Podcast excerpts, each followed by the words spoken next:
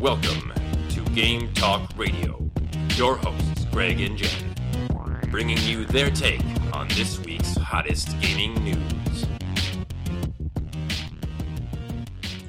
Thank you again for the intro, Steve, and welcome everybody back to Game Talk Radio. This is episode six. Six? Wow, already six weeks into this shindig. Wow. All right, well, no messing around today. We have so much stuff to talk about. We're just going to go right into it. So, the first big thing that I caught my um, a lot of people text me about actually, and it caught my attention obviously because of what I do, is that GameStop stores now every GameStop store is now accepting retro games. What's funny is I had a few people text that to me. and Obviously, being the owner of Game Trade, they're like, "Are you worried, man? What's going on?" And GameStop's actually been doing this for quite a while. It's been about a year, a year and a half. They've been doing it in a lot of stores. So for me, this actually wasn't new news at all. I was just, you know, kind of eh, whatever. And but I had a few people like message me, "Oh, are you worried, man? What's going on? Are you nervous? Are you nervous?" And I can't really say I'm nervous because my business philosophy has always been do the best you can do. If you're so worried about the competition and looking around to everybody else, then you may have already lost. Not that I don't take competition seriously and I don't take it into consideration, but if you need to see somebody else doing something good to make you better, then you probably have a you have a problem already. So I just always try to do the best we can do. And that's all you can really ask for, I think. So we try to be the best store we can be at all times, and you know we look at what the competition are doing, whatever. Um, I do have some concerns about them though, because what I don't like about is how they do it. So all the stores take in the product, but then they ship it to a central shipping warehouse, which is in Texas, and they only sell the stuff online. Right. So it's not pretty. It's not useful for people who are serious collectors because really all they can do is sell. Right. Well, the biggest issue I have with it is one, eh, I, I do believe that like the Green Bay market's a smaller market. So if you if you consider that, imagine people that take the games there, they just get shipped right out of town. Yep. So there's no like at least if it gets sold to us or to somebody else locally here in town, then it stays in town. You know, for the most part. So that's the only thing that bothers me is they're kind of taking an influx of all the local stuff and then they're shipping it out.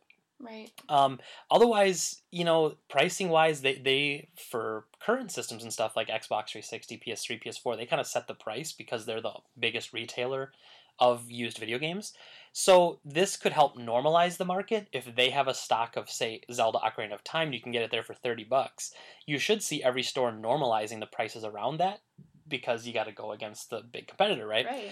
Uh, but it's one of those things that it doesn't bother me, but obviously I wish they didn't do it because then that would just mean you know that we could get more great stuff. And I think my concern always is that uh, they're going to not offer as you know a good a price as I might be able to offer, and that's not always the case. Sometimes they probably could beat me too. You know, I'm not I'm not taking this to like poo poo on GameStop. You know, uh, but I I just you know, I worry that some people just don't, they just go in there not knowing there's other options and they won't do the smart thing and like shop around and make sure they get the best deal because they kind of have the name recognition already. Like everyone, you know, thinks go there for video games, you know. I don't.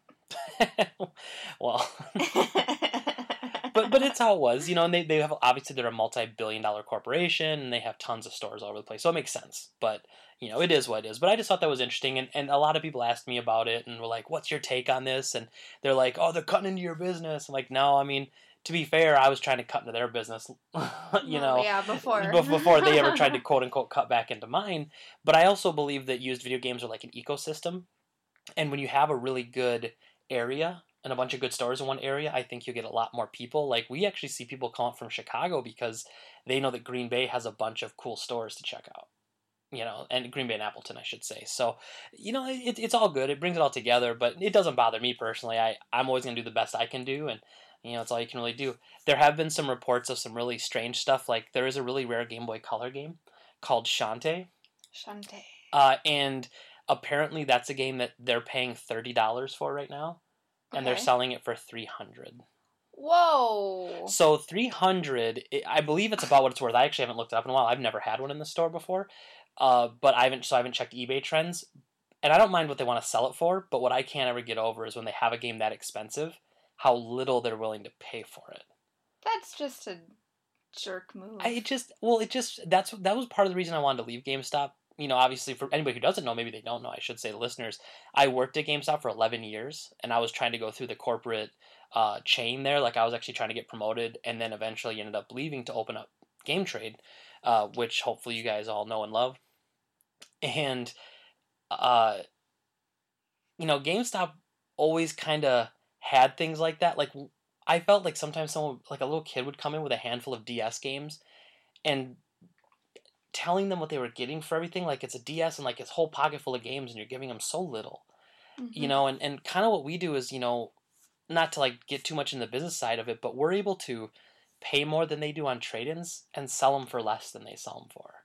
And so we we end up cutting them on both ends. Mhm. And so I just, you know, which again, I get that luxury because I'm kind of the little guy going after the giant, and they don't care who I am. They don't care about my store, so they're not trying to compete with me because I'm a nobody. But but I just found that interesting, you know, that that uh, that sometimes I feel like they're just they're outside the bounds of decency when it comes to trade prices. And this is one of you know, so there's a couple changes. So with retro games, obviously this is something I've told customers many times right to their face. With retro games, you're always going to make more money selling it yourself. That's just the truth. If if you went on eBay, you're going to make way more money than even if you sold it to me. But the difference is that you're essentially paying us for the service of selling it for you. So if you think about that, so say we pay like 50% of a game's retail value, you bring it into us, we'll clean it up, we find a buyer for it, we sell it to them, we guarantee it, we, we kind of do all that stuff.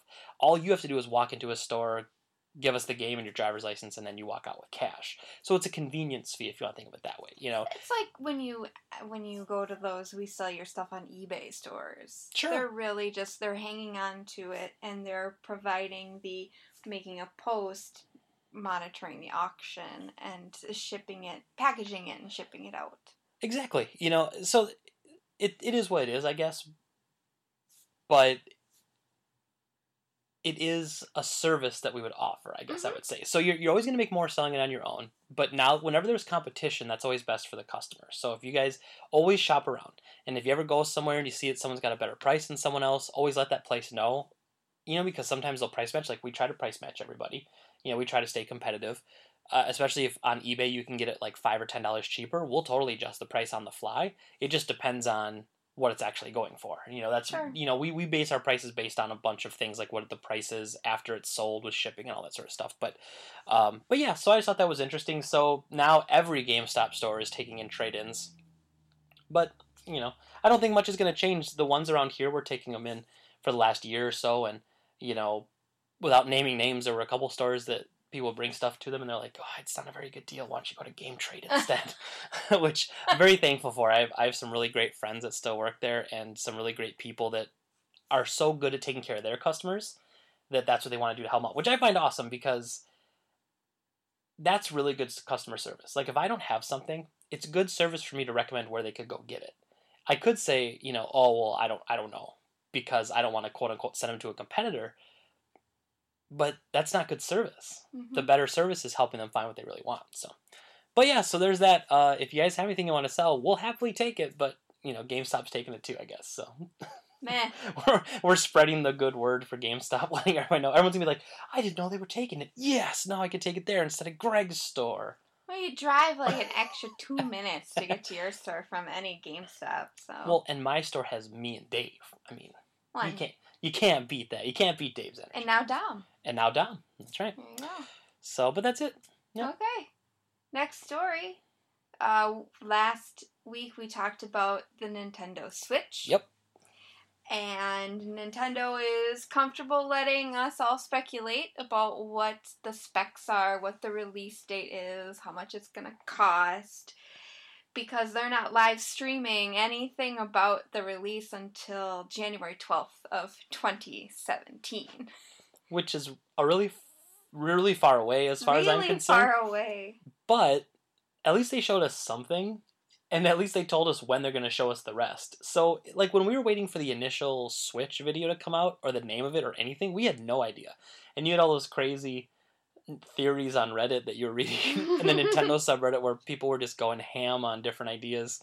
Like, They had the whole calendar and yeah, yeah, they're like, oh, this this is a special event. I'll bet they do it here, you know, and then it ended up being pretty much exactly what I said, where they all of a sudden would announce they would do a uh, Nintendo Direct, which is just a short video, and then they introed it and yada yada, and then we got what we got. So it's interesting that they decided to pick a date that far out, a very specific date. But I'm glad because that should mean that maybe they are still planning for it to come out in March, which would be awesome. Uh, and then, you know, they'll have the package details, the price, probably pre-orders will open on that day. So all that kind of important stuff will come out on that day, which should be a couple months before the system actually releases.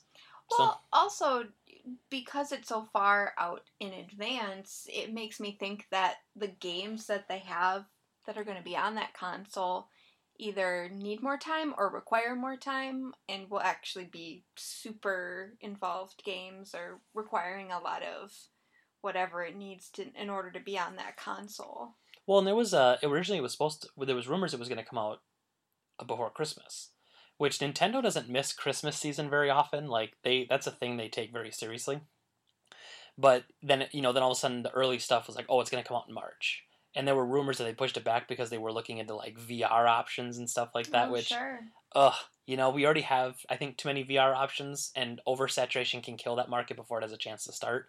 So I don't want them to do that. I just want them to make like a regular system. It would just be great. But to to go along with your story, earlier today I just read that there is a new rumor out that it is going to be a touchscreen, Oh. which I'm totally okay with. I'm totally okay with it as long as it's, it's not two screens and you know as long as it's something you can use your hands with. If it has a really nice, you know, if it has a really nice touchscreen like the Vita did, where you don't need a stylus or anything like that, you can just you know really nice like a glass screen in there, make it make it fancy and like not easily scratchable. I'm cool with that. I didn't see anybody touch the screen. Nobody in that video did touch the screen. I actually thought maybe that it wouldn't be touchscreen based on that because they didn't show any sort of interactivity with the screen at all. But they you could tell in that video they just wanted to like they were just trying to show off the you know the the switching capabilities is what they were really going for. And, you know, obviously because since they've released those production stills and, and images of what the Switch looks like, a lot of people have said that the Switch looks like a puppy. With Oh yeah, ears. yeah, I saw that picture. Which I think is funny and has nothing to do with what we were talking about. But it's I think it's fun to speculate, but I don't know how much more we can speculate other than We just have to what do games. we just have to do what is impossible for us gamers and game lovers to do and that's just be patient and wait that's just what we don't want to do actually nate and i were having a really interesting conversation the other day because he had read some article or there was some rumor started that that in handheld mode that the device ran at a lower frames per second and it was underpowered when it was in handheld mode. And you know and we kind of went back and forth a little bit on it. Personally like that video that whole video was a marketing thing.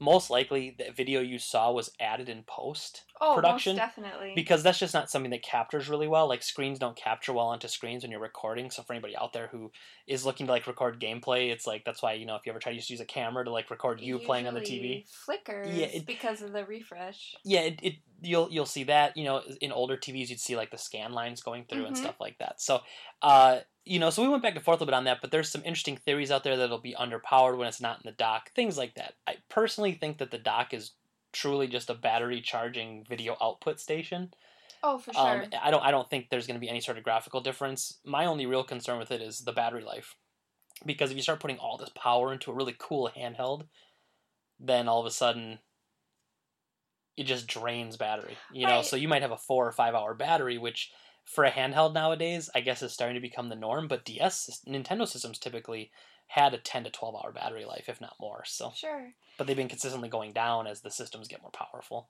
Well, and that was something that I had a I voiced a concern about when we originally talked to, talked through the Nintendo Switch that if you're constantly charging while it's docked, does that affect the battery in a negative way? Meaning it's continually charging, so it doesn't have a chance to kind of drain itself, right which is what you're supposed to do with batteries instead of just having it continually charged. Yeah, they, they say you lose battery capacity by only discharging like half a battery, then recharging, then discharging a half or a quarter, then recharging. Like they say that's bad for it. Like you should drain it really low, then let it back up. Mhm. I don't know the specifics of that scientific field when it comes to batteries, but that's what I've always read. So, So no new information, just a lot of speculation. so maybe the touchscreen, you know, that's it's a that's a nugget. No, and it's all It's all nugget. one of those things where it's like you you're just not gonna know until they actually come out and say it, which sounds really duh, but So here is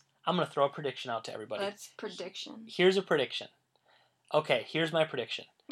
okay. The system, the Nintendo Switch, is gonna come out at two forty nine ninety nine. Why do you say two forty nine ninety nine? I just sounded like a good number. But I think that it's going to come without the dock. It'll be just the tablet, basically the, the handheld part of it. You will be able to buy for one ninety nine ninety nine. I think that's how they're going to price it, so that you or you can buy a bundle, maybe one ninety nine and two ninety nine with the dock and a pro controller or something like that. And who knows, Nintendo might not even have their bundles figured out yet, which is why they haven't said anything about it yet. But that's where I think the price point needs to be. If they can get the handheld sub two hundred, because we're all paying 160 to 200 dollars for D- 3DSs right now, so clearly that's an acceptable number. But if you try to make us buy the whole thing for 300, I don't know if it's going to hit the handheld market. It might it might be too expensive for handhelds, and then the console people will look and say it's an underpowered console. You know, so it might miss both. But anyway, that's a prediction. So we'll we'll go back on episode six here when we hear the information, and we will cover how close I was and, or how far off I was. So we'll we'll, we'll see how all, all this knowledge I've been accumulating over the last couple years of this industry that I love so much. We'll see. We'll see how much of it paid off in that uh, in that guess, that edu- educated guess of mine. Sounds good. Okay, so let's see.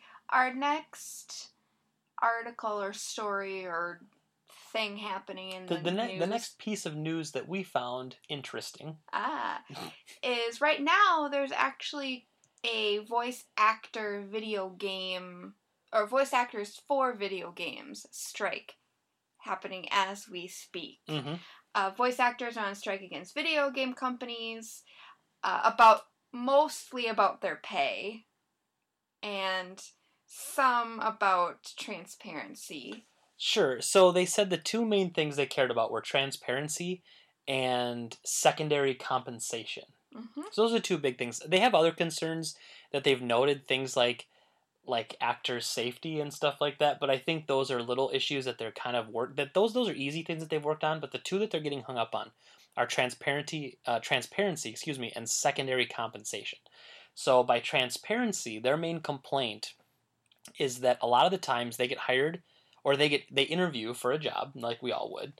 Uh, you know, you're auditioning for a job. They won't tell you what game it's for because they're worried about leaks and apparently it's so commonly leaked on people's like linkedin and other professional business like uh, accounts on different sites uh, job job type things like you know the reference sheet essentially Mhm. so apparently there's so much that going on that bloggers and stuff will read common voice actors linkedin profiles Oh, looking for these like yeah oh he updated his linkedin profile and then it looks oh he just did a he just worked on the new call of duty game they hadn't announced that yet so we know the name of the new call of duty game you know they're trying to get a scoop they're and like a reporter essentially and all that. Well, Yeah. you know, and we, as we were talking about this, what I had said was that I'm so surprised that more video game companies, and maybe they do this and they're just not talking about it because I think if if they do have something like non-disclosure agreements, you know, they require all voice actors to sign a non-disclosure agreement, not to talk about the game and to talk about it like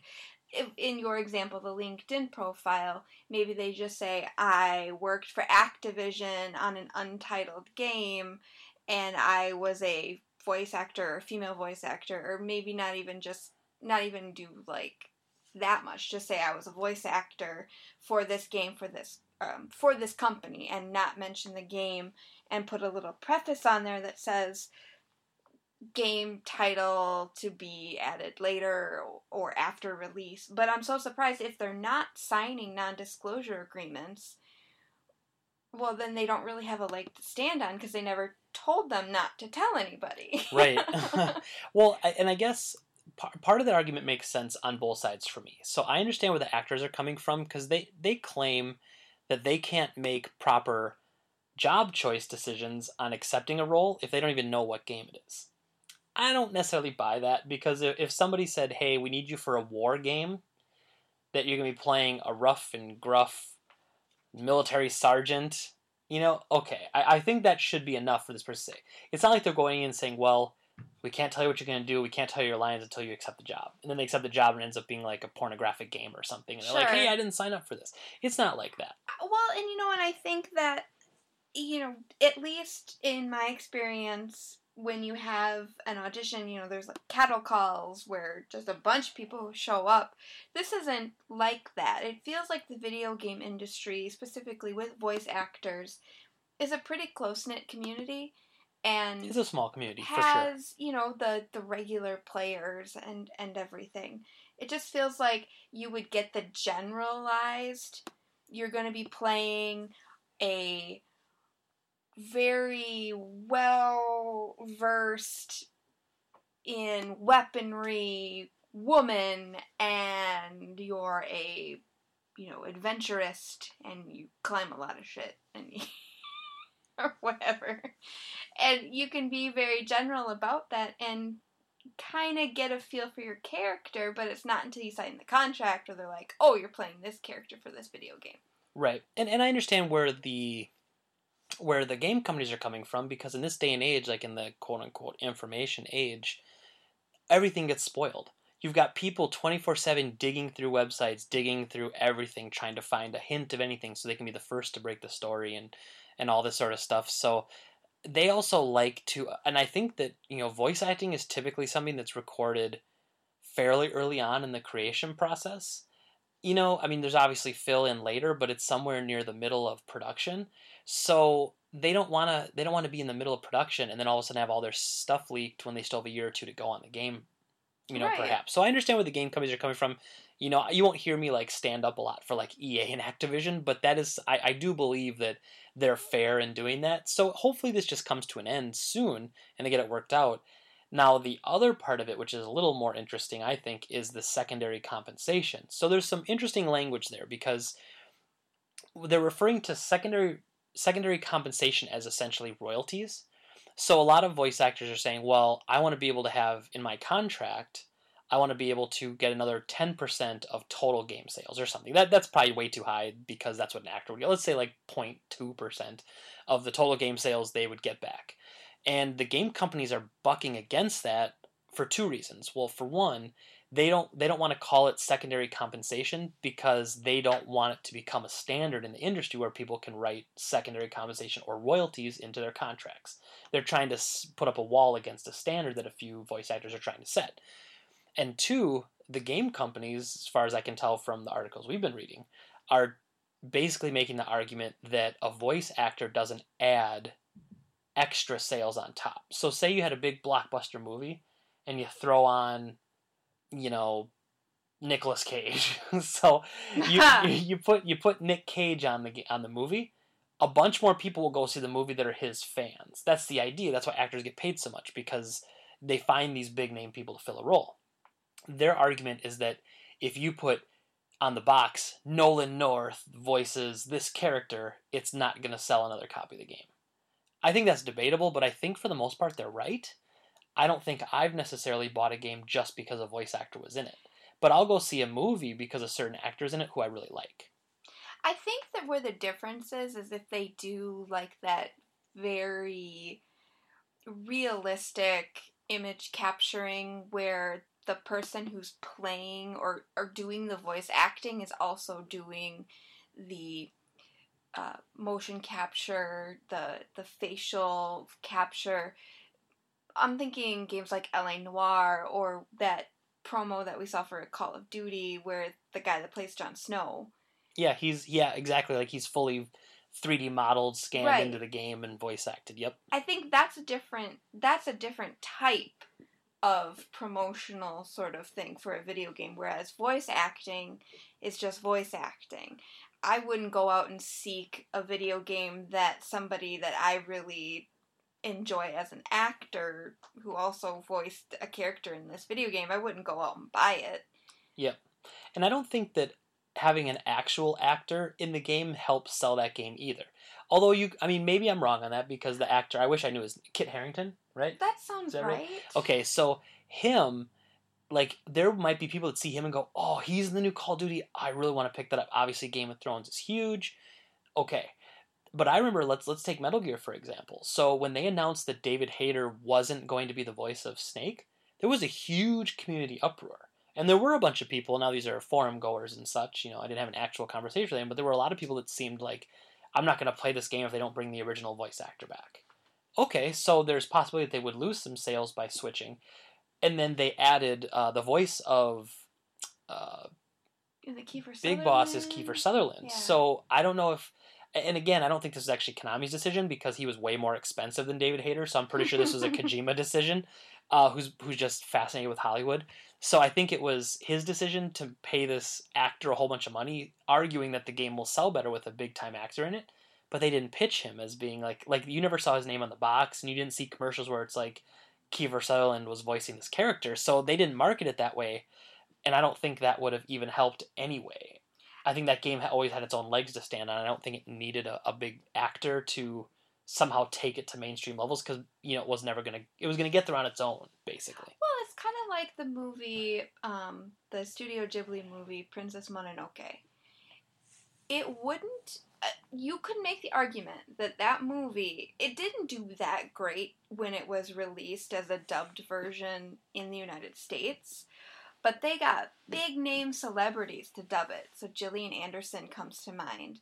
She did part of the the voice the voice work of that and they really marketed and pushed it as being look at all these celebrities. They're Sure. they're in this foreign film that you have no interest in but you should watch because they're in it. Because celebrities. because celebrities. And i mean truth be told i've seen both versions. I much prefer the japanese version because i'm more of a sub than a dub person. But I, I didn't go and, and go see it in the theaters because I wanted to see Gillian Anderson voice a giant wolf mother. And, uh, Right, right. and, and I think of movies like Final Fantasy Spirits Within, which was a really beautifully done CG movie. it just wasn't pretty. it just wasn't a good Final Fantasy story. no. So it didn't go well together, but that had like what was it? I think it was Alex Baldwin and like it had a bunch of big name people in that. I mean it was just Alec just- they just had a, a bunch of like A list, you know, like they paid a bunch of money for this like A list, you know, Hollywood crew, and that I mean, I would argue that a bunch of people might have gone to see that because of the voice acting, but again, that's different from games. Like, like animated studios are still doing this. Like all those animated movies now that are really big by Pixar and by, um, what's the other one? DreamWorks. DreamWorks.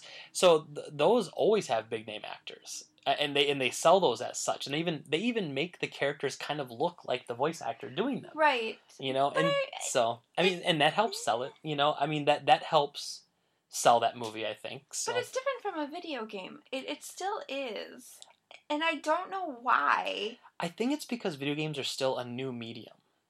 In in, in, in retrospect, like so. compared to movies. Right, and we've only really had voice acting in video games since the '90s, mid mid '90s. That's also very good. so we've only really been you know had this sort of thing around and anytime there's a new industry that pops up there's always the first people in before all the regulations and everything take in they really take advantage of everything to you know to make the most success possible before the too many rules come in Sure. and i think we're still kind of in the wild west of game development right now with, with things like this but obviously we're starting to see the real world catch up. So we've got voice actor strikes. Like before you never have a voice actor strike like in the early 2000s because people were just trying to get hired as a voice actor. They wouldn't care. You could you could treat them like indentured servants and they were just like well as long as i get the job so i can have it on my resume. Hmm as opposed to you know now they're in a position where they can say look every game is voice acted. So It's just really funny that you know we're giving the perspective kind of from the voice acting or the voice actor perspective,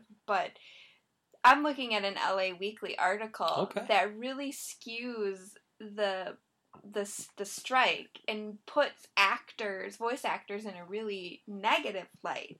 would you argue that they put them on blast Okay. I don't know what Yes. that means. okay okay god we're so old That's what the kids say nowadays. When you oh, they when you do. make some make you make fun of someone really good, you say you put them on blast. Is that like on fleek? I think there's different things. But, I think that is different. okay. Well, but you were saying, I'm sorry. Back to LA Weekly. But LA Weekly has an article that says video game voice actors make eight hundred dollars a day, but they want more. that is a great headline. That's a ter- I mean, it's totally like it's completely the opposite of what we've been talking about. That's fantastic. They're they're basically. Oh my goodness, Well, this is great. Okay, yeah, sorry, so I, I, I had to list this because I didn't I didn't know you brought this up. This is great. Right. So, of course, voice actors are on strike against video game companies, largely based here, meaning LA, over their measly pay about $825 for a four hour session of work. You could barely eat, first at, first at Whole Foods, then at Mozza, and finally at Providence, for that kind of cash. Wow. I'm sure that that those are all LA places. who but- is who is this writer who's so angry at video game actors? well, his name is Dennis Romero. I just he's so angry. It's very, very angry. But he goes on to say that it, it act voice actors are holding out for residual compensation, a fact of life for film and television actors, but not for vocal only talent. hmm The union also wants the producers to reveal the titles of games, some of them blockbusters, that actors are otherwise blindly voicing. The game makers have kept titles secret out of competitive concerns. It's it's very it's a very negatively skewed. It's saying, look at these poor me voice actors. They get paid all this money and they want more and they want more and they want This- more. Well, it's funny they talk about that eight hundred and fifty dollars for a four-hour session. So there's maybe a total of mm, like 10 four-hour sessions you would probably ever record for a video game. You know, like realistically. So they sign a contract and they voice act that. So okay, so you've got what's that? So let's do that's a thousand. That's eight hundred and fifty bucks. You know, times that. So it's eight eighty five hundred dollars for the job. Mhm. Okay. Well, that job was if it's ten sessions, let's say it's four hour session a couple times a week, so it's like a couple months, and then they have no guarantee of job after that. Right. And that's not like an actor who makes like ten million dollars on a film. I mean, that's crazy. Like, like, like they act like that's so much money. I mean, obviously to us that's a lot of money, and I would love to get paid eight hundred dollars for four hours of work, but that I mean, this person's really the writer of this article is really angry negative. Now go back down there actually because I, I was reading it as you were talking. Okay. And read that paragraph there about, about Jennifer Hale. So she does different voices for like World of Warcraft and Halo. Mhm. Um, I believe she's also the voice of female Commander Shepard in Mass Effect. I could be wrong, but I believe I she is i have no idea. I believe she is. So she said that uh, she told National Public Radio that health on the job was also an issue. So this goes back to well, what does that really mean? Mhm. Uh, let me hear the sound you'd make if you were slashed by slashed in half by a sword. She said. well, how about if you're struck in the heart by a bullet? How does your throat feel? I have friends who have had to have surgery because of the vocal stress they incurred in the session, and they've been out of work for months. Mm, okay. Oh, I'm okay. You want me to read that part in the Sure. parentheses? Yelling out oranges for sale at the side of the freeway all day is not half as unhealthful. okay. I, I like where this article's going. I'm on the voice actor's side for the most part. That's ridiculous. I think that's pretty that's- unfair. No, that's okay. You can. Vocal strain is a real thing. It absolutely is. I went and saw Trivium in concert, and that dude screamed at us for like an hour and a half. uh-huh. But he drank honey. I mean, there's things you can do. Like, well, there like- are things you can are do. the- there are things you ways. can do. There, there are ways that you can take care of your voice and do Yeah. things. As I've not been professionally trained vocally, but I've been trained to do vocal performance. And Sure. there's a right way to sing and there's a wrong way to sing. Yes. There's warm ups you should do, and it's it's all about being smart about your voice. So if you're screaming, there's a right way to scream. Well, and I I feel like every job has some sort of negative impact on your body. If you're working all day and you're standing, your knees and your ankles and your feet hurt. If you're in a factory, your back hurts or your arms hurt from lifting. Like every everything you do, every job you have is going to take a toll on you somehow. So I think that's a little unfair to say that's talking about the health of the actors. It's it's it'd be different if she said the health of the actors and then they went into like they had to go into a voice recording booth and then the, they had ten minutes to record a line before the walls came in and squished them to death. La Star yeah, Wars. yeah, they're like- they're like- shoot. they're like, we want you to be very scared while you read this. So we threw a whole bunch of rabid porcupines into the recording studio with you. And then and then if they did that, people would be like, "Oh my god, I'm so scared." And then, you know, okay, that that's putting your health at risk. But inherently with every job there is a health risk doing what you do. Like with me, I have stress pads at work, but I stand for 10 to 11 hours a day and I'm walking around. My feet hurt like every day. And sometimes, you know, my back like hurts like I'll get a knot in my back from standing all day the wrong way or right. you know something and so we all inherently have that i'm with them i'm on their side i think that they can use more compensation i think they should if a game does really well and they and they add value to that. Like if they're like mass effect's a great example because that was such a story driven game. Sure. most people played that game because of the dynamic story and because of the voice acting was really good and you know this this awesome story. Well she definitely and then mark Meer, i think is the guy who play, who voiced male Shepard. So they they made that game more enjoyable they should enjoy some of the success of that and again that's all writing it into the contracts but you know it eh, yeah i, I just felt like that was love on I'm, I'm with her like 99% of the way I, I I can sympathize with what she's talking about because vocal health and and having vocal strain is a very serious issue. I mean, you can get vocal cord issues that require surgery. It's I think it's called vocal cord paresis. It's what um Art Garfunkel struggled with for so many years Okay. and he had to have vocal surgery, I'm pretty sure, and his voice sounds completely different. Notwithstanding the fact that he smoked for decades. Right. That's not the point but uh, but vocal cord pares- par- paresis. So I, I'm sorry, I'm just totally butchering that. sure But it's like a vocal cord paralysis okay that you get, and vocal strain, and uh, and all of that. There's only so much you can do, but a person who works with a with their voice. It's it's their livelihood. So why wouldn't you be doing the things that you need to do in order to preserve that? right And I think that when you're doing something as intensive as screaming like you've just been shot or slashed or or you know or in the process of getting murdered, I'm sure that there's a right way and a wrong way to do it. And maybe these people who have had to have surgery were doing it the wrong way. Maybe they maybe they were doing it the right way and it's just the continuous vocal strain. I don't know, but I can see that that could be a very serious issue. And I would hope that being part of a union, they Mhm. would get some sort of benefits package as being part of the union. I don't know how those unions Yeah, I would assume so, but I like this last one too. This talks about this goes back to what we were talking about in the beginning. So they talk about additional compensation, and the voice actors want to be referred to as secondary payments so that they can, you know, enjoy the success of the software title with them. Sure. And that's what they're trying to block is they're trying to block the wordage, which is just the verbiage, I guess I would say.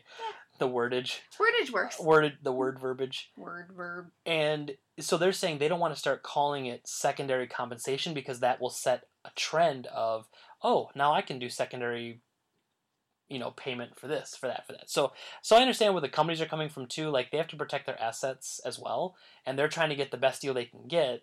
But this is what unions are essentially for. Like if they feel like they're, you know, being against, you know, if they feel like they're being abused, the union steps in and tries to make things right. You know, what your thoughts on unions are or not.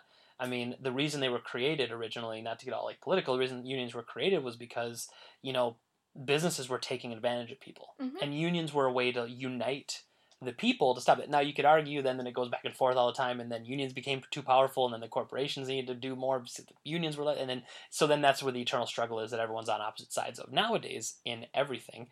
But Yeah. that's kind of where they came from. So that we had to make a, a union for these guys, or they had to create a union because they felt like they were being taken advantage of. So Because they're essentially contracting themselves out.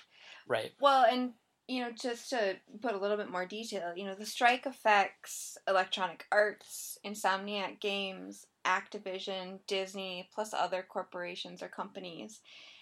And I mean, I hate to say this, but I really worry about this union. I don't know how many how many members they have, but I worry that this is going to if they keep forcing the issue or trying to get things that are constantly denied by these companies are those voice voice actors replaceable Yeah, and, and they they are absolutely replaceable. And the problem is that this isn't like a union at a like a factory job or a union at a government job.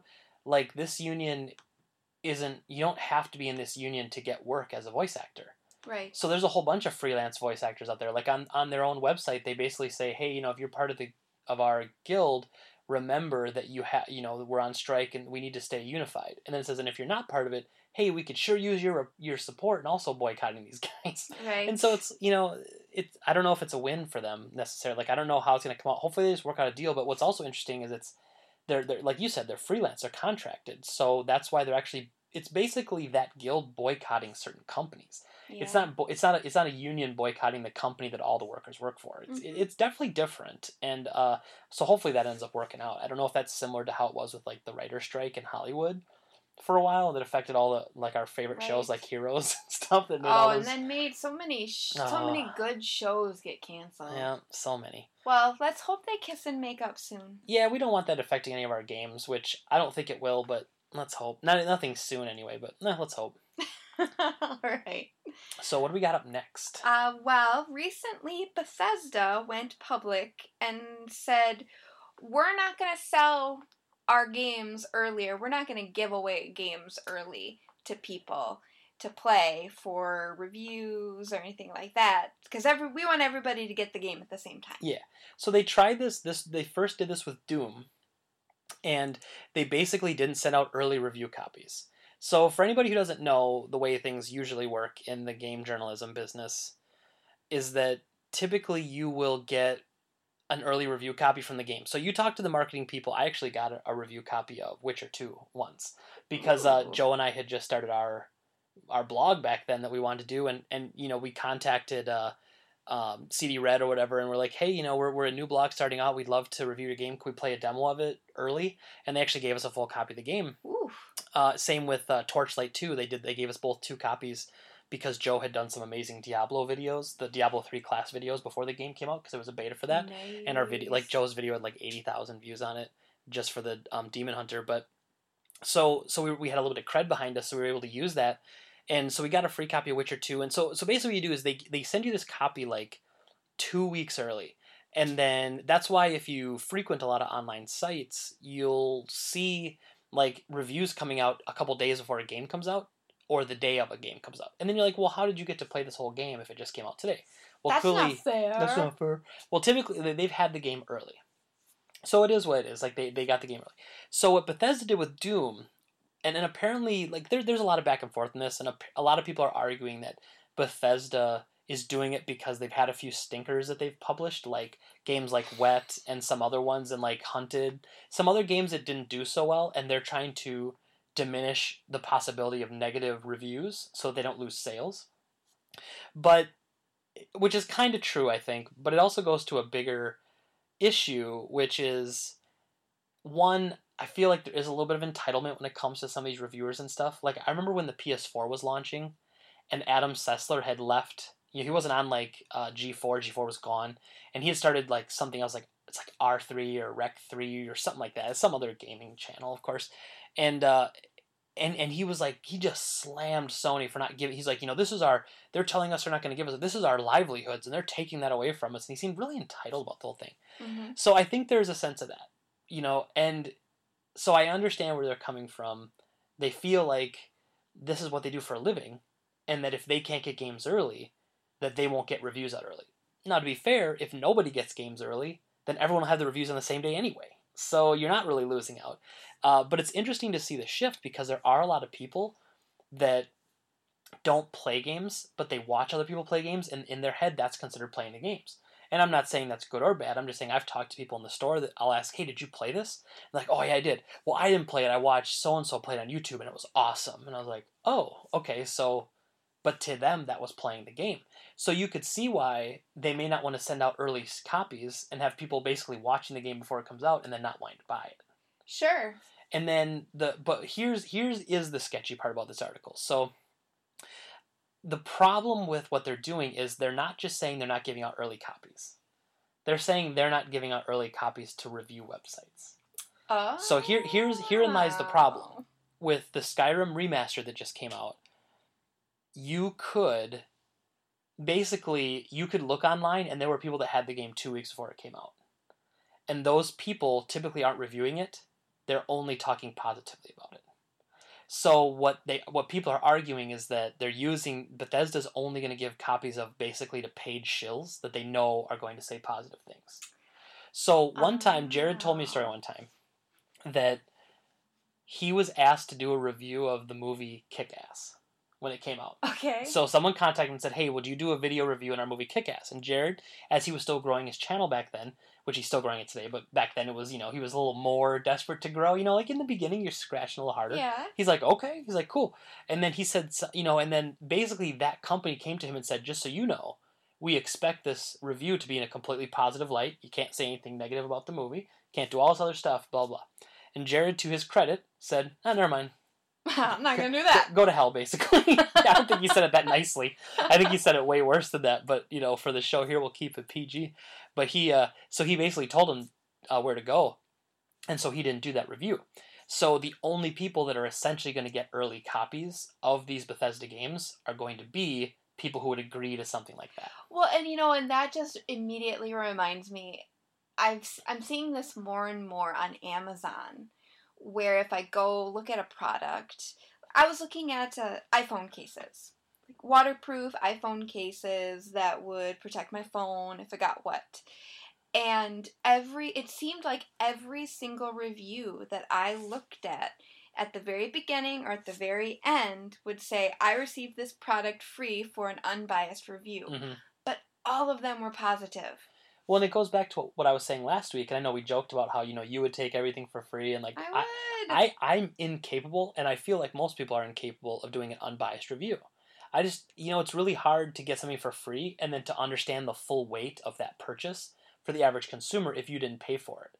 But again, I know people can like can step out of that and get it, you know. But I, I just I can't see myself doing it. That's why I would never want to do it, you know. Or if I was if I did get something for free, I would still be able to tell you how much I would have paid for that game you know, like like with my whole like my review system's not a number system, by the way. Like if I ever do a review for you guys, you'll never hear like a oh it's a two out of ten or a five out of ten. It's gonna be I would pay sixty, I would pay forty, I would pay twenty, I would pay five dollars. I wouldn't pay anything for this game. That that's how my reviews work. So that way you can kind of because there's you know what we talked about you know games have a dollar per price pay, dollar a, a fun per dollar price in Mhm. my opinion and you, you know and you add that all together and you get a a thing. And I think there was a website that used to do that actually, that used to like take all these different categories and mash them together, and then they had a review that was like, "This game's worth this much money based on the review." It was kind of cool. It Oh, might have been an early Destructoid thing or something. It was years and years ago. I remember seeing it, but um, but yeah. So I I don't know that that does bother me a little bit because so many people do rely on reviews. But on the flip side, you know, again, this is a really early industry. Video game journalism hasn't been around that long, so we're still figuring out what works for everybody. But and reviews and- but he- but here's the thing is have been around for way longer. Well, true. It's like But- but they've- and but but look at the difference now. Like before there were reviews, but before the internet, you didn't have people basically freelancing. Everybody's freelancing YouTube now. So you can give your game to you know 10 freelancers that are trying to get a, a name for themselves on their channel and then imagine that that guy they only give away maybe 500 early copies and this guy's only got 200,000 subscribers and he's one of the first people to have a Skyrim video up for a remaster he gets extra hits. Very you know true. some people are of questionable integrity when it comes to that stuff and so they won't care. They're just excuse me they'll just say well i'll take i want i want the popularity i'll take it i can i'll do a review that doesn't say anything bad and then they do you know so Yeah, that's true. so that that's the only downside to it. And I'm disappointed that a company like Bethesda does that because they have a long running history of quality software. So I'll give them the benefit of the doubt for the most part. But this is just it's disappointing, you know, but it's also hard to read about because there are so many people that just want free stuff. You know? Yeah, well, that's like, true. They started a YouTube channel and they're like, "Well, I want free stuff," and they're calling marketing people, be like, "Oh, give me free stuff, give me free stuff." Oh, I didn't get free stuff, and you know, and there's a lot of complaining when it comes to that. But you know, but there are legitimate websites out there that work hard to do a service, and if it if it impedes their ability to be successful, I, f- I find that frustrating too. You know, Well, and you know, like this Destructoid article that we're referencing is very, it's, you know, just be upfront. You know, Bethesda, just be upfront with us. I think that a lot of the time you can you can release a game and and have people play it early, but don't do these kind of mind games where it's some people get it early but not everybody. It's just just be straight with us. If you're gonna if if you're going to be doing this, it just seems really shady to do it in the way that they're doing it right now, where some people are getting it early. So I just have to say, I just had a frog in my throat. So I took a sip of your um, what it's is that? La- it's Lacroix. your, your flavor. sparkling water. It's okay, apricot essence. okay, it's apricot essence. You know, you know what that actually tastes like? what? Is if someone ate an apricot and I was allowed to suck on the core. that that is so gross. It is not gross. And- it's delicious. And I'm practically like dying of thirst here because I forgot my water bottle, and I that would save me. I would probably not drink that if it would save me in the desert. Okay, anyway, let's get back to. You're mean. He doesn't like any of my flavored sparkling waters, and I will tell you, drinking sparkling water got me to stop drinking soda. Well, that's and and, and I, I wish I liked it. it's delicious. Lacroix is the oh, is the bomb. so gross. Okay, so gross. so anyway, Bethesda, you know, thumbs down on that. I think they could have been better about how they decided to do it, but It's just I just think that they need to be straight. Either they're not going to give anybody the game early, or they're going to give it to some people. But don't say you're going to do one thing and then do another. And to me, that just doesn't seem like the Bethesda that I know and love. Yeah. exactly. You know, but they gotta protect themselves, I guess. But you know, y- if you if you Mm. over if you overprotect yourself too much and then you hurt your customer base, that's not good too. hmm Well, we're at our top story. Story of the week. Uh, do you play Grand Theft Auto online? Not anymore. I did for quite a while. I have some great stories. Um, I used to play online a good chunk, a fair a fair amount, I would say. Me and Dave wilded out in the streets one time. We, we played it. We played it a bit. Well, apparently, I've never played it. I, I've watched a lot of people play Grand Theft Auto. San Andreas, isn't that one of them Mhm. or whatever? Watch them beat up hookers and steal cars and all that kind of stuff. had to go there right away. Well, that's what I remember. It's not important. Who are you watching play this game that the, all they were doing was stealing cars and beating up hookers? Well, it's like every other. It's like the only thing that I can happens tell. during No, game. I can tell you right now. I've played every Grand Theft Auto ever.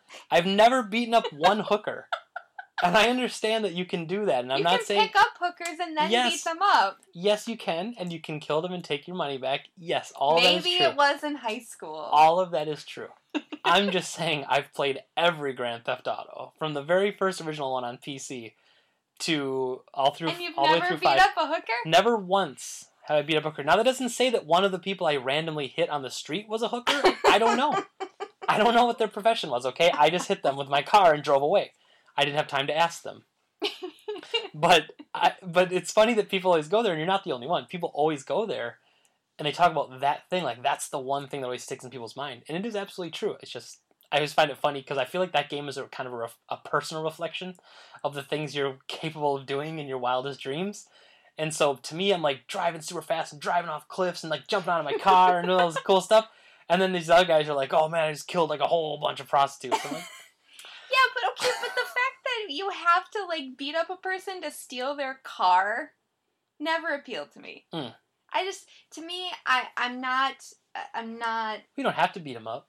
Well, steal the car, you kinda just yank to 'em out? yank them out, and then throw them on the Yeah. ground, and then say "see When you get on a motorcycle, you just kind of like ninja kick them off like, Pew! pyaw." But- Anyway, Anyway, Grand Theft Auto. if you did play Grand Theft Auto online and you amassed mountains of in-game money through usage of exploiting the software, essentially modding it so that you got millions upon billions of in-game Hmm. money It- dollars, AKA through nefarious means. cheating. A yes. game literally called Grand Theft Auto punishes you for stealing money. Well, if you woke up on Tuesday and you had a whole bunch of money that you got by cheating, it was gone. It's gone. See it. They took it out. It only took them like three years to do this, or two years, or whatever it was. But essentially, there uh, we're looking at a Kotaku article. Rockstar cracks down on GTA Online cheaters, deletes trillions Trillions of of. GTA dollars, and people are very upset because they gained all of this money through cheating, and they're mad that Rockstar was like, "Mm, "No, we're not going to let you do that anymore." And apparently, at least as of right now, people can't figure out how they know, how Rockstar knows that it's cheat money. But apparently, they're really good at, at catching it because a lot of it is gone. Yeah, I don't understand how that works either because and, and uh, unless they found a new money cheat that maybe Rockstar uh, initiated or something.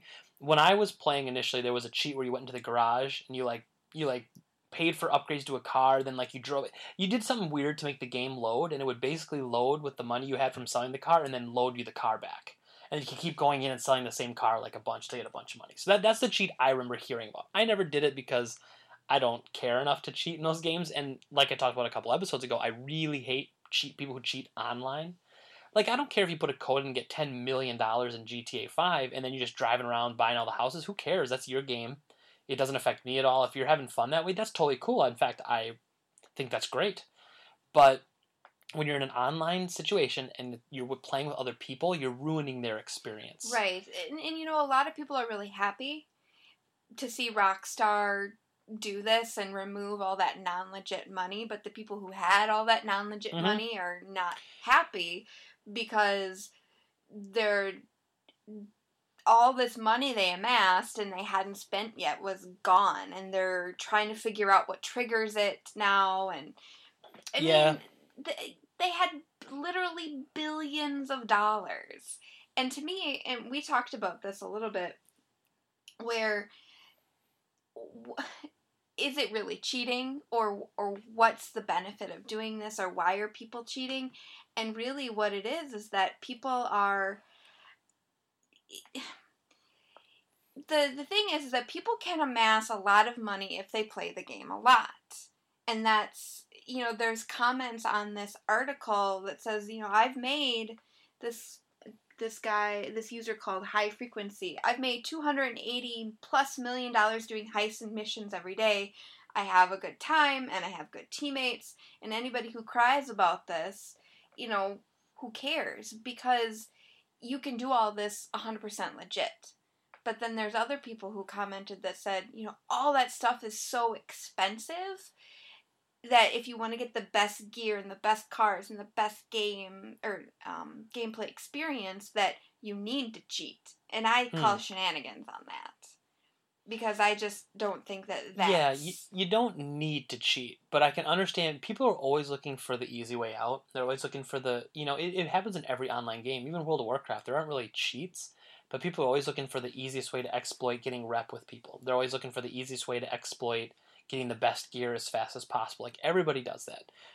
Um, But to me, it's just why? Why do you? Why does it matter? Like, isn't it? Maybe it's just I. I have a really great work ethic, and I feel a sense of accomplishment when I get something I really, really want.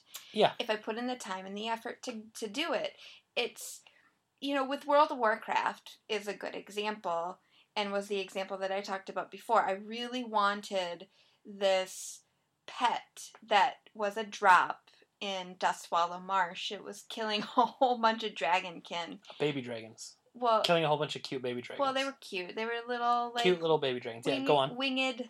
I can't remember the name of it now. Of course, You slaughtered an entire race of creature. Yeah, what? Chump. But anyway, I had to go around. It had like a 0.2 percent drop rate, and I went around for hours trying to get one. And when I finally did, there was this huge sense of accomplishment because I put in the time and the effort and the energy to do it. Mhm. It's the same with, you know, really, really wanting to get, you know, a, a game or a, a piece of electronic, you, you know, like a laptop or something, something very material based, where if you work for it, it's like when I went to my parents and I said that I wanted a car, they said, huh, that's nice, go get a job. So, I and that was a story of when you were eight years old. so I sold lemonade on the street. So- Nobody bought it. No, I never had a lemonade stand. Nah, me either. It's too much work. Nobody drove down our street. Nah, we lived out in the country. Yeah, we would have gone broke real quick. We picked rocks, and then my grandpa paid us in milkshakes. I think we got hosed on that deal. or no, they were malts. Excuse me, but they were good malts. You know, Uh, well, I would circa do. circa thirty years ago. Yeah. Their malts are one of my favorite things, so I would probably do It's like the Klondike bar thing. Well, it's you know going back to it though, what, what you were saying was really interesting to me because you, you were spot on. It's how people are hardwired, and I'm not going to say someone's right or wrong for the way they want to play, but the way I'm hardwired to play and to do really everything in life is I want a sense of accomplishment. I have no problem working for things, but say you look at it in a real life standard. Like if I could win the lottery tomorrow and have a billion dollars, I would do that over That'd be nice. working a job, you know, for the rest of my life. So, you know, I understand where that kind of mentality comes from, but I'll never understand it when it comes to online competitive nature. Like people who cheat at a game like Call of Duty Online, you gain absolutely nothing from winning except the accomplishment of knowing you're the best. But if you cheat, you're not the best. You cheated. So I don't understand where people like why people cheat on online games like that. I mean, I guess maybe it's fun for them like to see other people crying about it, like that whole internet troll thing, but it's just it's always mind-boggling to me, but it's how you're hardwired. And some people are just hardwired to want the easy way out. And they just want to what's the fastest way to be the most successful in the shortest amount of time and the shortest amount of effort. And that's not necessarily a bad thing. It's just but that's how they're wired. That's nothing to work towards then. Well, and, and for me, like that's why I love games like Dark Souls because it's so difficult that you have to you have to just bust your butt through the whole thing just so that you can get to the end and have that massive sense of accomplishment Sure. that came out of the massive sense of dread of having to trudge through the whole thing. So it all goes hand in hand, but you know, what's funny is that they stopped it. That's the best part. yes. Uh, so they stopped it. But I also would be the first to admit. I mean, that guy that you read the comment about earlier, like he makes a good point. You can do everything you want, legitimately through the game. But when I started playing GTA Online, I just wanted to mess around. This was before heists were in the game. I was just messing around in the PS3 version, and online ammo is like four times as expensive, and your car blows up all the time, and you have to get your car fixed. So it just felt like there was no way to make money. As soon as I would kill a guy and take like the bounty on a guy and make the money, I had to go buy a bunch more ammo to fix my car, and I was out of money again. I just felt like I was scraping by. Just which I- like real life. I was just gonna say it kind of parallels real life, right?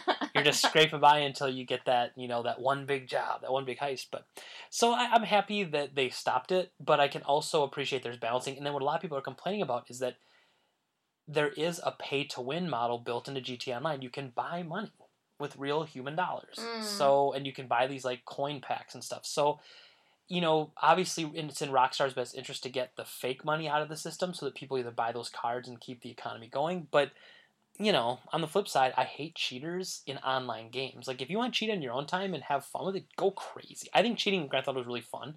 Like, I watched Mike used to do this all the time. He'd like drop a tank in, he'd go in the tank, and then he would drive like in, in Vice City. He would go off a, like a sharp hill, and he would shoot the tank cannon and try to fly as far as he could because the tank cannon was like propelling him. And then he would get like six stars, and we would make a game out of it. We would boost ourselves to six stars, and then see who could make it across town with Mm. like the full police and military on your trail. So you know, so there's some fun stuff with cheat code and stuff like that. But in an online competitive environment, it's just not right. It's not fair, and you know, it, it shouldn't it shouldn't come down to whether it's okay or not because it's not okay. But you know, again, in an online competitive market, if you guys want to cheat in your single player games, have fun. I just hate when people cheat when I'm trying to play online. That's all. Right. And I think really what it comes down to is that, you know, when you're claiming that it's necessary to cheat in order to get all the best stuff, I, I really do call shenanigans on there because, I mean, there's a phrase that, that we say at work, which is you gotta wanna. And you gotta wanna have the best stuff, but you gotta wanna work for it. Yep. there's no other way no other way to do it. It- it's just it's you don't get that sense of accomplishment and that feeling of wow look how long that took me. Look how hard i worked in order to get this thing. And it means so much more. And then you have this jerk come in and he just cheated his way through it. Right. and then he doesn't know how to play I'm, I'm trying to find what what the title of the event was called. Did you see that? Like it was this awesomely long name that I'm trying to find. It was called like the the, the, oh the gta online october 2016 illegitimately gained in-game money removal yep, that's what it was called. That's great. Today's purge, yeah. Yeah. And so that was on Tuesday. So a lot of people are unhappy, and all of them are cheaters. And you know what? The you know what they're gonna do? They're just gonna find a new way to dupe Of money, course. and then they'll keep that money until they lose it, and then for them it'll be a game, and they'll just keep doing it. Like I said, they probably did something in their own databases so that they would know right away if that money was legitimate or not. Because sometimes when you're doing these kind of hacks or these mods or, or whatever, there's there could be some sort of serial number or ID, some sort of um, primary identifier to to Mhm. say this is actually legitimate versus this was just shoved into the system or, or whatever it might be. Um, so I think they've probably figured out, which is probably why it took them so long, because they probably were trying to figure out an absolutely foolproof way for people not to be able to cheat. Hmm. That's my theory for why it took them as long as it did. Huh? They Alright. probably knew it was an issue way before now. I think they were trying to figure out how to separate it. You That's know, like, what I yeah, mean, yeah, how to so they had separate to the be fake able from to- legit. Yeah. To do that, But yeah, so that that's uh you know I think that's hilarious though, and I love that they kind of did a little tongue in cheek there, and they were trying to make it like a you know A sorry, funny, you're funny a thing. dirty, dirty cheater. Yeah. sorry you're a cheater, but we don't care. Okay, I think we have. Listener questions. We probably have time for let- let's do two. We got Let's time for two. Okay. Uh, do you have a preference? Let's do one from Rick there. Where are the other ones? Oh, I've got the other ones up here, so you're fine. All right. Uh, Greg, Rick asks you, what is the most obscure console or handheld that you personally own? Mm, okay, so I'm looking at the closet right now, and I have a whole bunch in here. So let me He try to really pick out a few. So, and I have them all boxed. So my rarest consoles are going to be I have the Metal Gear Solid 5 PS4, brand new in the box, never opened it. Um, I have the, the probably the most rare handheld I have is the Metal Gear Solid 3 Snake Eater 3DS from Japan. It actually feels like snakeskin. Ooh, creepy. Yeah, so like when you pull it out, the 3DS is textured like snakeskin. It's totally, it's totally cool. And then I also have the Twin Snakes GameCube imported from Japan Hey, uh, in the box. and Everything. How about something that's not Metal Gear related? Okay, so for- For people that don't like Metal Gear, I don't know who that would be. Um, we uh, my rarest system's probably that black PS2 there. So I have a test PS2. So it was uh, it's kind of cool because it's a PS2 that's region free and can play burn discs. I mean, I'm not big on piracy clearly since I own my own video game store, but I thought it was really cool. that It was region free. It was a it was a test model PS2 that like game developers would use. It's not actually a development kit, but it's a system that could play burn discs. So um, like a test unit. It's pretty cool. And so if you look at like it's an old fat style black PS2, and on the front normally it would say PS2 in like blue letters. Yeah, I like that. It This says test. That's Yeah, really it's cool. it's really cool and uh, it's really well made and it's cool. Yes, that's my favorite, and I've got that one um, modified as well, which is pretty cool. But yeah, so th- those would be my rarest systems. Um, and then I've got the yeah. Yeah, that's probably about it. I've got a ColecoVision, I've got, yeah, you know. But that's what I would say is my, my most rare ones. There is my, my Metal Gear imported consoles, and then uh, that test PS2 is pretty sweet. Thanks for asking. I don't have any rare. Uh... Yeah, Jen, what is your rarest video game console? I don't have any. okay. I mean, I have consoles, but not any rare ones. I mean, I've got your typical GameCube and PlayStation 2s, Mhm. the slim PS2, and uh, I had a Game Boy Color once, and a Game Boy.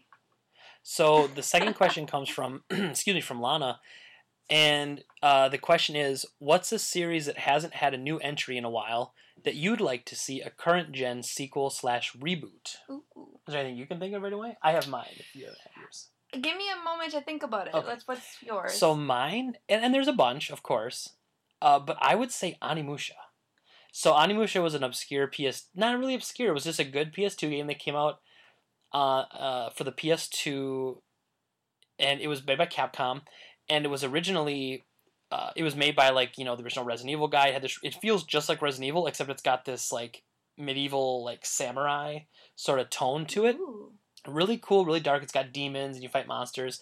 Really good game. They ended up having three in the main trilogy, and then they released like a couple more games. One was like a, a fighting game, and like they kind of milked it very, but it was all on the PS2 with the exception of Onimusha Tactics for GBA. So I'd like to see that come back. I'm very surprised they didn't do an HD collection. Uh, but yeah, so that, that's what I'd like to see. A new Onimusha game, or at least a, a compilation disc of all of them together would be awesome.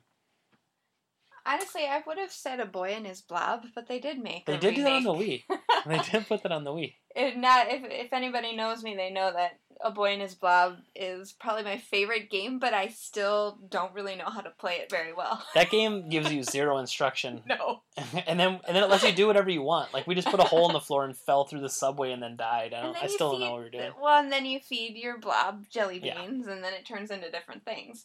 But no, I, I, I mean, I'm I'm thinking of of games that I've played, but a lot of them have had sequels that are uh, maybe not sequels, but new generation or Mhm. um, iterations of that of Well, that video game. What were some of the really fun games you liked watching or playing when you were really young? That's that's the best way to think about it. Go way back. So like obviously you know you played Zelda and stuff, but yeah, what else was there around that time? I mean, Shadowgate was the other one. Shadowgate, see that'd be awesome. I think they actually cool. did do like a PC kind of See? like reboot of that, and they did a 64 version, but that would be great. Honestly, there's one game that I would really like to not necessarily see uh, another version, but I would like to see a reboot. And it was an old PC game called Hellcab. Okay, see, I have I have no idea what you're talking about right now, so I'm But excited to hear this. basically, it was like this this game where you had to travel to different places within New York City, and your uh, your cabbie was like a demon. I, Okay. I don't really remember, and the problem was is that when I played it, there was something wrong with the way that it was installed. It, we had too uh, too advanced of a version of Windows or Okay. something, and so we we didn't really have the audio. So I really just saw the guy turn around and like his mouth was moving, and I had to guess what the game was about. That's what I've gathered. But I would really like to see that as um, a remade game because Yeah. I I would really like to play it and like play it like for real. I want to play it now. Like I want to get a DOS box emulator and just play it on my current PC. I would love to play that game again because, like I said, it was it was interesting, and I, I know the general premise, but like just the gameplay itself was Yeah. unknown to me, or I don't remember. Sounds pretty great to me. Well, thanks everybody for the questions. That's the show for the day, and um, we we are banking a bunch of questions. So we're trying to you know keep them for when we have maybe a slow news cycle. We can answer more questions. So every question that gets asked on the Facebook page or emailed to us or tweet at us, we do keep track of them all. So if you didn't hear your question answered, we will most likely get to it hopefully within the next couple weeks. Definitely. We try to keep them in order that we receive them, but sometimes the question's so good you just got to answer it. But uh, remember, you can tweet at Game Talk Radio or at Game Talk Gen, yeah. or you can email us at GameTradeLLC at gmail.com. And you can, of course, message us on Facebook on the Game Trade page, and we'll always hit you there. And we uh, do have a Facebook page for Game Talk Radio as well, which we'll be sharing uh, on the Game Trade page pretty soon, too, just so we don't have to spam the poor Game Trade people with with the podcast every week, even though I, I love uh, everyone listening. So, uh, once again, that was episode six. We appreciate everybody, and we'll see you later. Bye.